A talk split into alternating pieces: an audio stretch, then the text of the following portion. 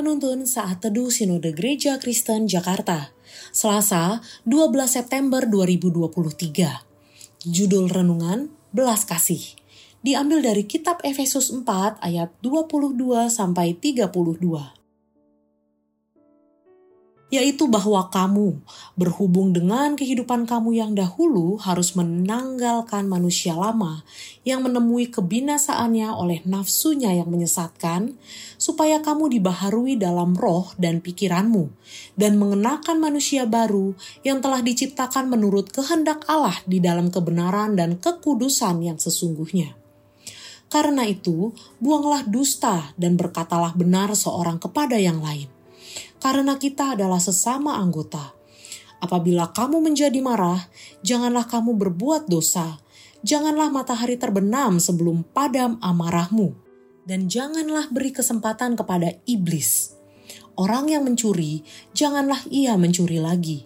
Tetapi baiklah ia bekerja keras dan melakukan pekerjaan yang baik dengan tangannya sendiri, supaya ia dapat membagikan sesuatu kepada orang yang berkekurangan janganlah ada perkataan kotor keluar dari mulutmu.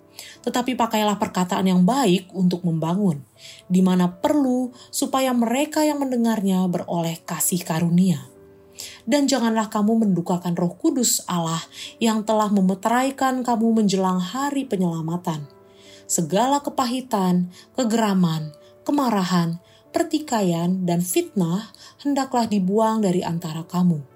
Demikian pula segala kejahatan tetapi hendaklah kamu ramah seorang terhadap yang lain, penuh kasih mesra dan saling mengampuni, sebagaimana Allah di dalam Kristus telah mengampuni kamu.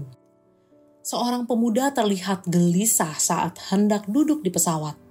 Matanya memandang bolak-balik ke arah jendela pesawat.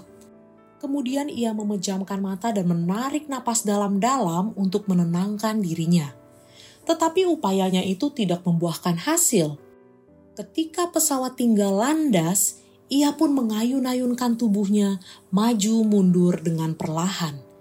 Saya yang duduk seberang lorong menyentuh lengan pemuda itu dan mengajaknya berbincang-bincang agar perhatian pemuda itu teralihkan dari kegelisahannya. Saya tanyakan, siapa namamu dan dari mana asalmu? Kemudian saya mengatakan padanya, kita akan baik-baik saja dan kamu hebat saya bisa saja terusik dengan sikap pemuda itu atau bahkan mengabaikannya. Namun saya memilih untuk menyapanya. Gambaran indah tentang kemurahan hati seperti itu bisa jadi sudah jarang ditemukan. Kebaikan bukanlah sesuatu yang timbul secara wajar bagi sebagian besar dari kita. Kita lebih sering memusatkan perhatian kepada diri kita sendiri namun saat Rasul Paulus menasihati, hendaklah kalian baik hati dan berbelas kasihan seorang dengan yang lain. Ia tidak bermaksud mengatakan bahwa itu semua tergantung kepada kita semata. Sesudah kita menerima hidup baru melalui iman kepada Yesus, Roh Kudus mulai bekerja untuk mengubah kita.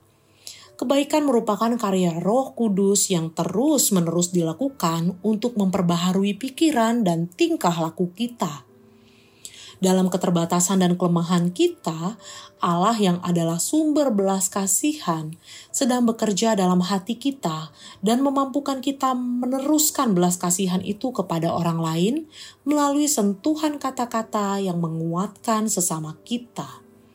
Mari kita yang sudah mengalami besar kuasa dan kasih Allah, kita menyatakan kehadirannya kepada sesama yang membutuhkan dirinya berbelas kasihan berarti memahami kesulitan orang lain dan bersedia menolongnya.